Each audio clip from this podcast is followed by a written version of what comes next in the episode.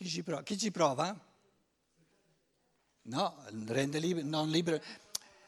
Il, il, il, ehm, articolare il modo in cui rende gli altri non liberi, se lo permettono, è diverso da articolare il modo in cui rende se stesso non libero.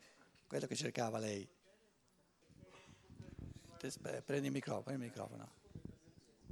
Penso perché il potere, in quanto realtà sua spirituale esistente, ha delle regole che devono essere, ha un cibo che deve mangiare, ha delle regole che devono essere seguite per continuare ad esistere. Quindi se io voglio mantenere il potere, devo seguire quelle regole che il potere detta. Quindi l'esercizio del potere ha delle leggi ferree che non hanno nulla a che fare con la libertà e può esercitare potere e essere potente soltanto tenendo, attenendosi a queste leggi ferree, altrimenti perde il potere.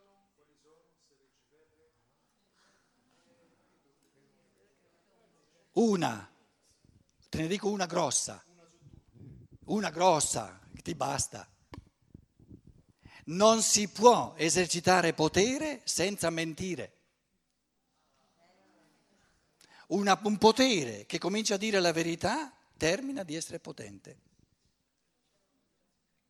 E questo ti basta, ti basta. Quando un Barack Obama, il Presidente degli Stati Uniti, parla di libertà, devi sapere che per forza deve mentire, se no non sarebbe così potente. La verità la può dire solo chi è libero.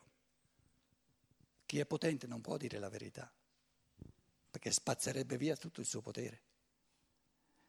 Andiamo a bombardare l'Iraq, andiamo a bombardare la Libia, adesso arriva la, la Siria, poi arriverà l'Iran, tutto per difendere la democrazia nell'umanità. Te ci credi? E allora? Un potere che dice la verità non c'è mai stato. Se Roma è un potere, la Chiesa Cattolica deve mentire, in modo molto raffinato, però deve mentire. E in che modo mentisce? Ha stravolto il messaggio del Cristo gli fa dire l'opposto di quello che ha detto, più menzogna di così.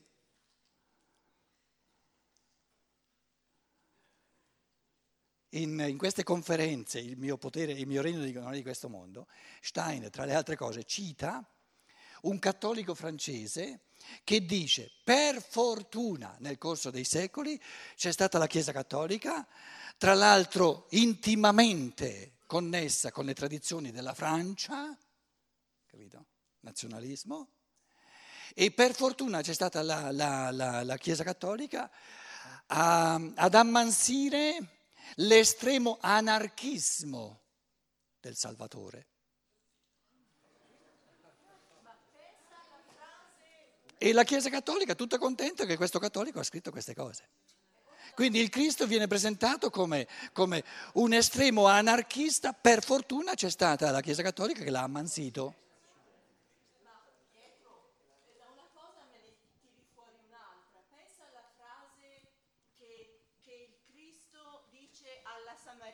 donna, è venuto, è venuto il tempo, ed è questo, in cui eh, né sul monte Garizim né a Gerusalemme si adorerà Dio, Dio si adorerà in spirito e verità. Dimmi che cosa ne ha fatto la Chiesa?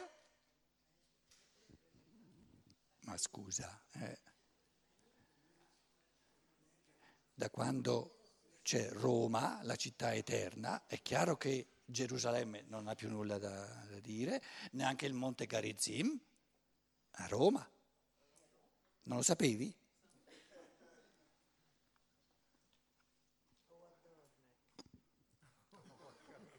O a Dornach. Dornach cos'è? Mai sentito? Cos'è?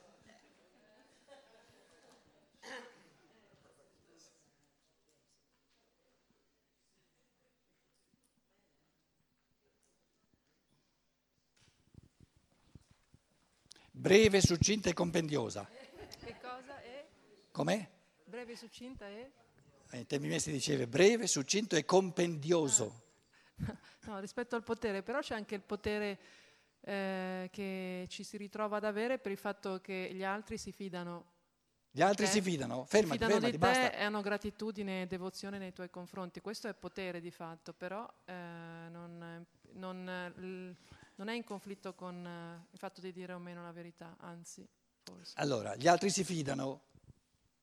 Si fidano di chi? Un esempio Ti concreto. danno fiducia a te, te, per A esempio. me, per esempio. Oh, allora. Il relatore, per esempio Narchiati, esercita un enorme potere perché la gente si fida e gli crede tutto quello che dice.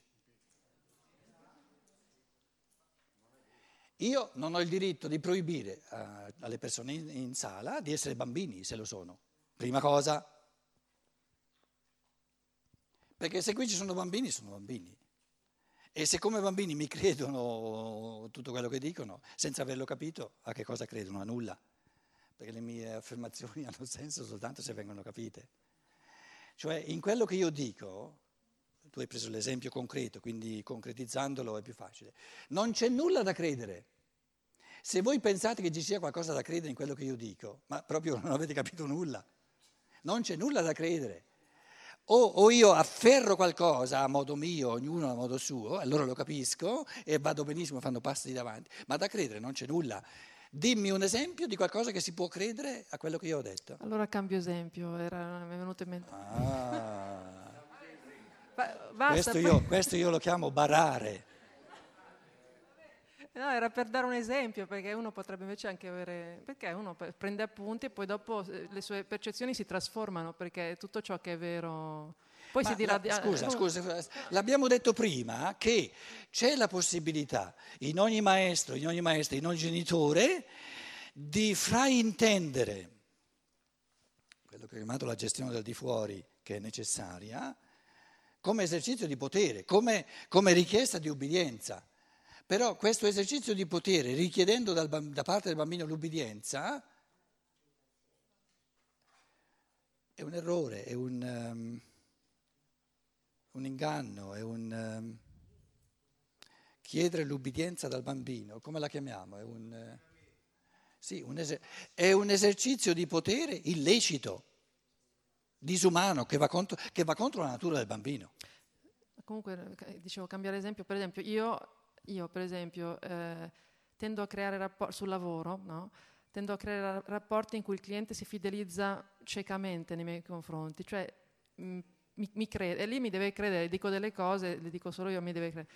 E si crea una situazione però di fatto in cui, pur non cercandolo, io di fatto vedo che ho un enorme potere, perché sono io che determino i fatti. Ma questa è una cosa così, eh, è la mia esperienza, ma penso che sia una Certo, cosa te- comune. Ecco, perciò giusto una considerazione perché mi riguarda e ci ho riflettuto in alcuni momenti. Eh, Supponiamo che uno vende delle cose, no? E vuol vendere.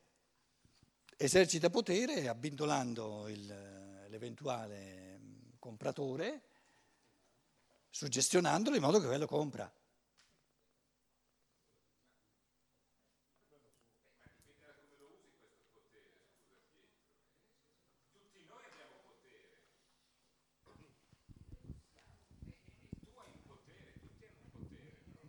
Sì e no, sì e no. Adesso lei diceva, no, il, la- il potere a livello quotidiano, questa è la sua domanda, il suo contributo. Il potere capillare, il potere a tutti i livelli nei rapporti. Marito e moglie è chiaro che esercitano, ma però a, questi live- a questo punto la parola potere la dobbiamo mettere tra virgolette di nuovo. Però Un, un influenzarsi a vicenda, un esercitare influssi vicendevoli non è necessariamente un potere. eh, Quindi- esatto, cioè hai, un- hai un potere. No, aspetta, facciamo un passo indietro e chiediamoci qual è l'essenza del potere.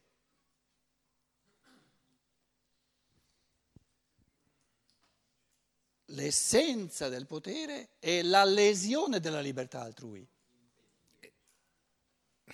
Ledere, impedire. Però, però, eh, senti Pietro, io sono medico, ho un potere. No, non Eh, necessariamente. No, ascolta, io non lo. Nel senso che io mi rendo conto che le parole che io dico a un paziente eh, eh, su di lui esercitano. Cioè, io gli dico una cosa Ah, e lui la influsso. prende come una cosa vera. Per No, cui, ma- no, aspetta, io sento che devo dirgli una cosa massimamente vera per non cadere nel, nel- nella coercizione, non so che parola dire, cioè per non influenzarlo al di là di quello che è un'informazione che- io gli do, no? No, Cioè, no, però no. io mi rendo conto che io gli dico una cosa e lui crede a quello che io gli dico. No, se- sei fuori pista. Eh, però, Sei fuori pista. Il fatto di l'esercizio del potere non sta nel fatto che tu dica la verità o no, sta nel fatto che l'altro senza capire ti crede. E questo rinunciare al capire che è non libertà. Però il, il suo rinunciare a capire, indipendentemente dal fatto che io dica la verità o no, il suo rinunciare a, a capire sono affari suoi, io non c'entro. Se lui invece inten- ha la volontà di capire, resta libero. E- Ed, ed ha la, la libertà di dirmi questo lo capisco e questo non lo capisco. Me lo ripeti un'altra volta ed anche dopo cinque volte, se è sincero, mi dice non l'ho ancora capito e resta libero. Sì, sì, certo, certo. Quindi, però- quindi la, la- la rinuncia a capire, il capire è la gestione dal di dentro. C'è soltanto un tipo di gestione dal di dentro, è il capire le cose. Per cui se io gli riesco a far, gli riesco a far capire quello che No, gli voglio no, dire, Non esiste il far capire. Eh beh, gli, gli spiego una cosa che lui non conosce. No, Lui- io gli spiego no, una no, cosa tecnica esiste. che lui non conosce, no? Tu non puoi far capire a un altro, non sei mai la causa del suo capire. Sa- tu, tu puoi essere la condizione necessaria del suo capire. Com'è? Io lo informo. Sì, però la causa del capire o non capire è lui, è soltanto lui. Ah. E questo è importante, scusa. Com'è? Domando questa cosa, eh, cioè, Ma neanche quella, ne- neanche quello, neanche quello. Però io me lo domando sempre perché lo sento questo, cioè non so come districarmi in questa cosa, perché io sento di avere un potere, questo Sta- che sto no, dicendo. No, no, no, no, no. Quello che tu, quello che sta attenti, sta attenti.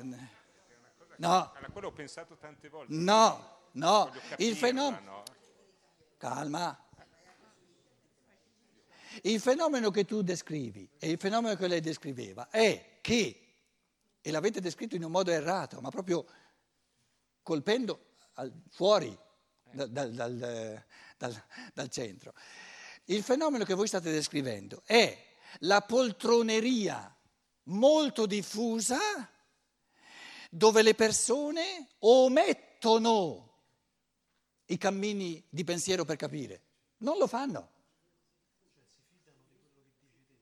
E tu gli puoi dire tutto quello che vuoi, gli puoi dire tutte le verità che vuoi, puoi fare di tutto perché capisca, ma lui, la, diciamo, i cammini di- per capire, cioè questo, questo esercizio di libertà, di sforzo di pensiero, se non lo vuol fare questo sforzo di pensiero, tu puoi ripetere ci- dieci volte la stessa cosa, lo sforzo del pensiero no- lo può fare soltanto lui. E se non lo fa, non lo fa, punto e basta, sono affari suoi, io non c'entro nulla.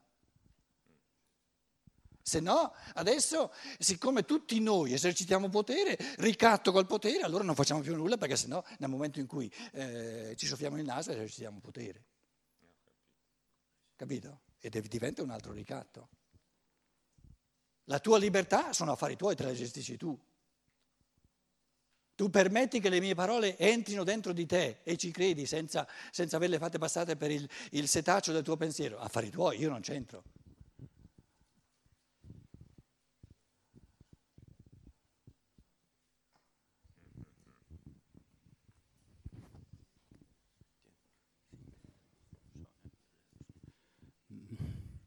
No, no, forse non, non c'entra. E- e il discorso del potere diceva di avere un potere. E, e se c'è stato uno che poteva avere il massimo potere è stato il Cristo. E cosa ha fatto? Si è tolto nella sua esistenza i- i- fino a azzerare il proprio potere. Diciamo, la vita del Cristo è stato un, un, eh, un rinunciare totalmente al potere. Tu lo dici, ma eh, lui ti direbbe, e tutta la gente che gli ha creduto, a occhi chiusi? Non è un esercizio di potere? Allora tu dici dipende- giustamente, non non- dipende da chi parla, Non dipende dal Cristo questo. dipende da chi ascolta, è questo che Beh, dicevamo. Sì, sì.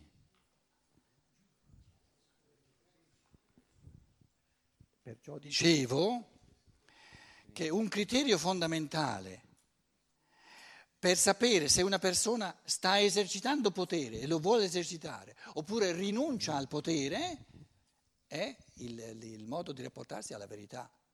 Se mentisce, di sicuro sta esercitando potere, perché mentire è un abbindolare l'altro e quello è un esercizio di potere.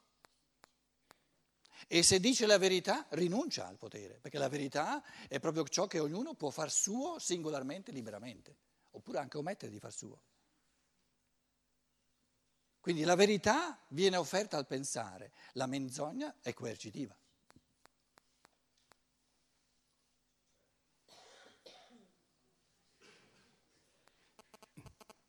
Scusi. Perché se tu hai due prodotti, no?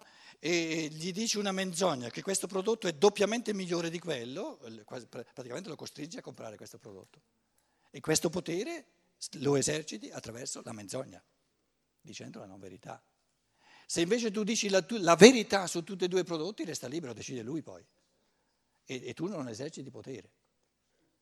Quindi in fondo il suo discorso, se lo concretizziamo a un livello più concreto, lui sta dicendo questo essere non ha esercitato potere perché ha sempre detto la verità.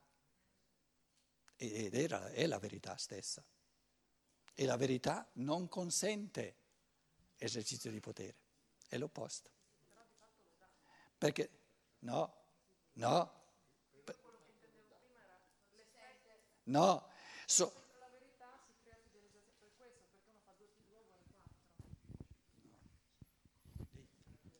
eh, è quello, l'esempio che dicevo prima, eh, alla, le, per esempio la fidelizzazione del cliente, è un effetto eh, de, del, fa, del, suo fare 2 più 2 uguale 4 nei miei confronti. Per, e allora mi ritrovo ad avere, eh, non so, io lo chiamo potere, ma forse allora non uso il termine. No, la verità non consente esercizio di potere da parte di chi la dice, perché l'unico rapporto consono alla verità è quello del pensiero che la coglie. Se una persona, invece di coglierla in chiave pensante la verità, ci vuole soltanto credere, è un poltrire suo, non c'entra con chi dice la verità. Ah no, no mh, mm, esercitando il suo pensiero, però di fatto ha sempre più fiducia nei miei confronti e io questo di fatto lo, lo, lo chiamo, per me così, lo, lo, vedo come una forma di potere effettivo, no. però... Eh, modo di considerare un, un fatto. Ecco, una, una... No, è, è chi, poltri, chi, poltrisce che vuole colpe, colpe, colpevolizzare l'altro perché dice la verità, invece di... Una alla volta. C'era uno là, eh, però. So. C'era uno là dietro.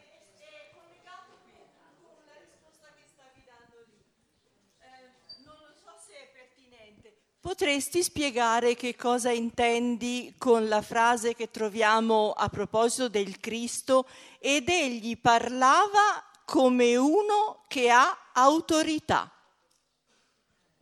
Quindi esercitava potere.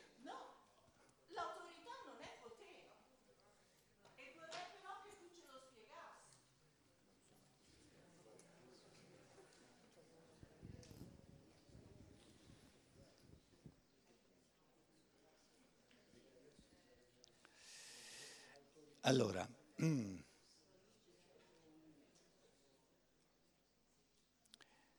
la verità, il Cristo, il Logos si presenta come la verità. Che questa verità abbia autorità presuppone che c'è nell'uomo un organo della verità. Allora, se noi presupponiamo, cosa che, che è così, che nell'essere umano ci sia un organo per la verità, che è il pensare. Il pensare è l'organo della verità. Il pensare è l'organo che afferra la verità, il vero, e lo scevera dall'errore, dal falso. Ora arriva uno che dice la verità, o addirittura è la verità personificata. Le sue parole sono recepite dall'organo della verità immediatamente convincenti, perché sono evidenze. Però dovuta a questa corrispondenza tra la verità e l'organo della verità insito nell'essere umano che è il pensare. Questa è l'autorità del Cristo. Parla in un modo che corrisponde, dice la verità, che corrisponde all'organo del pensare. E essendo l'organo del pensare l'organo che coglie il vero, l'essenza reale, vera delle cose, il suo parlare è immediatamente convincente. Però questa evidenza immediata non è un esercizio di potere.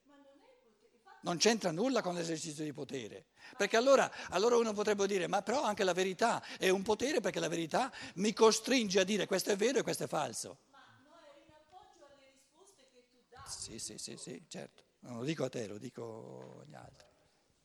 Sì, vorrei riprendere il discorso del Dove sei? bambino che è credente. Dove? Dove sei? Ti vedo, sì. Sì. Il, eh, ecco, secondo me il bambino fino a una certa età non è credente perché crede a una sua struttura mentale. Il bambino è assolutamente libero. Non lo è da un punto di vista fisico, ma il bambino è Credente non è neanche libero. E e vede, il bambino vede, quindi sa esattamente qual è la realtà, sia la realtà fisica che la realtà sottile. Quindi è No, libero. no, no, no, no, no. Il bambino dal, da- dal primo anno fino al settimo anno è un puro fenomeno di natura di imitazione. Il suo organismo è fatto in modo tale che i movimenti, proprio i movimenti reali dei genitori, li imita.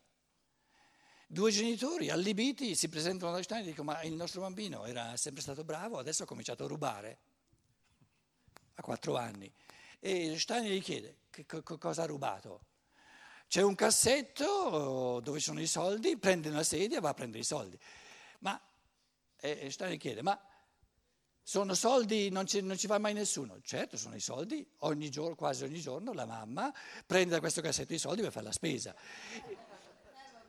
Quindi il bambino non sta rubando, imita la mamma, la ma- e av- av- percepisce, puro fenomeno di percezione sensoria, la mamma che, siccome tutto il suo corpo imita i movimenti della mamma, lui non ci arriva, mette la sedia, tira fuori i soldi.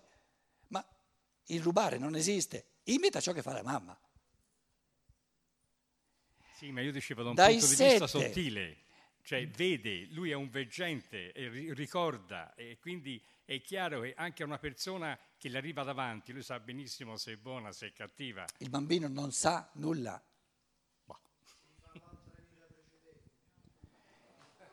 Sì, però questi ricordi non sono coscienti. Il sapere, il sapere è un fenomeno di coscienza.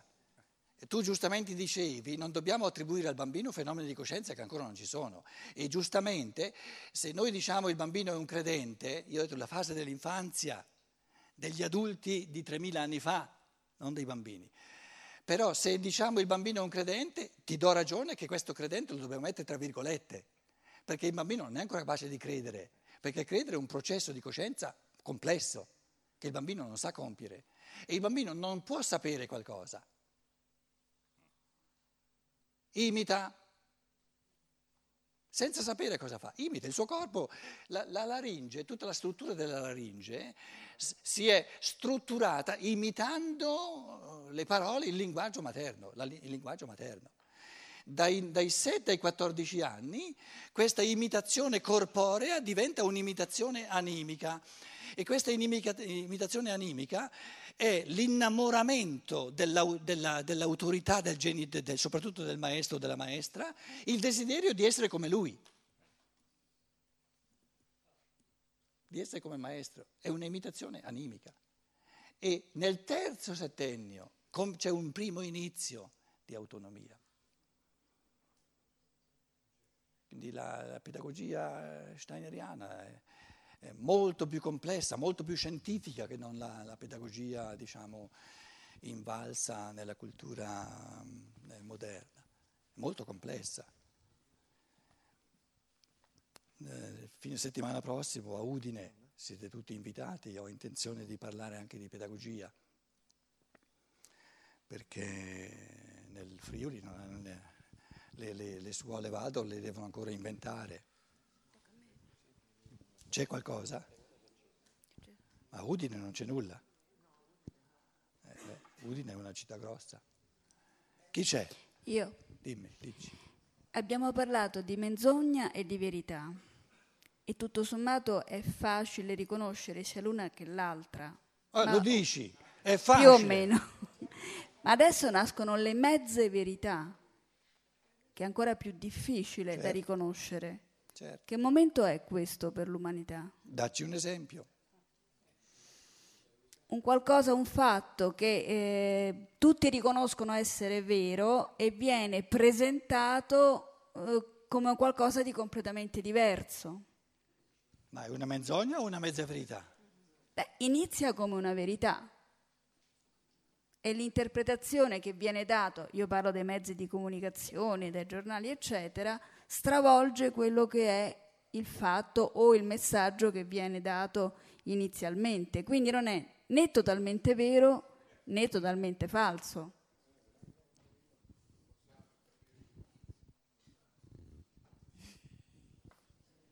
Se non porti un esempio concreto non, eh, non possiamo esercitare quello che... Eh, adesso un esempio mh, preciso non mi viene in mente, però Pensaci fino a domani, dai. va bene. Una buonanotte Luciana. Un momento, momento. E Luciana ci vuole mettere in riga tutti quanti. Vuole esercitare un pochino, un pochino di potere.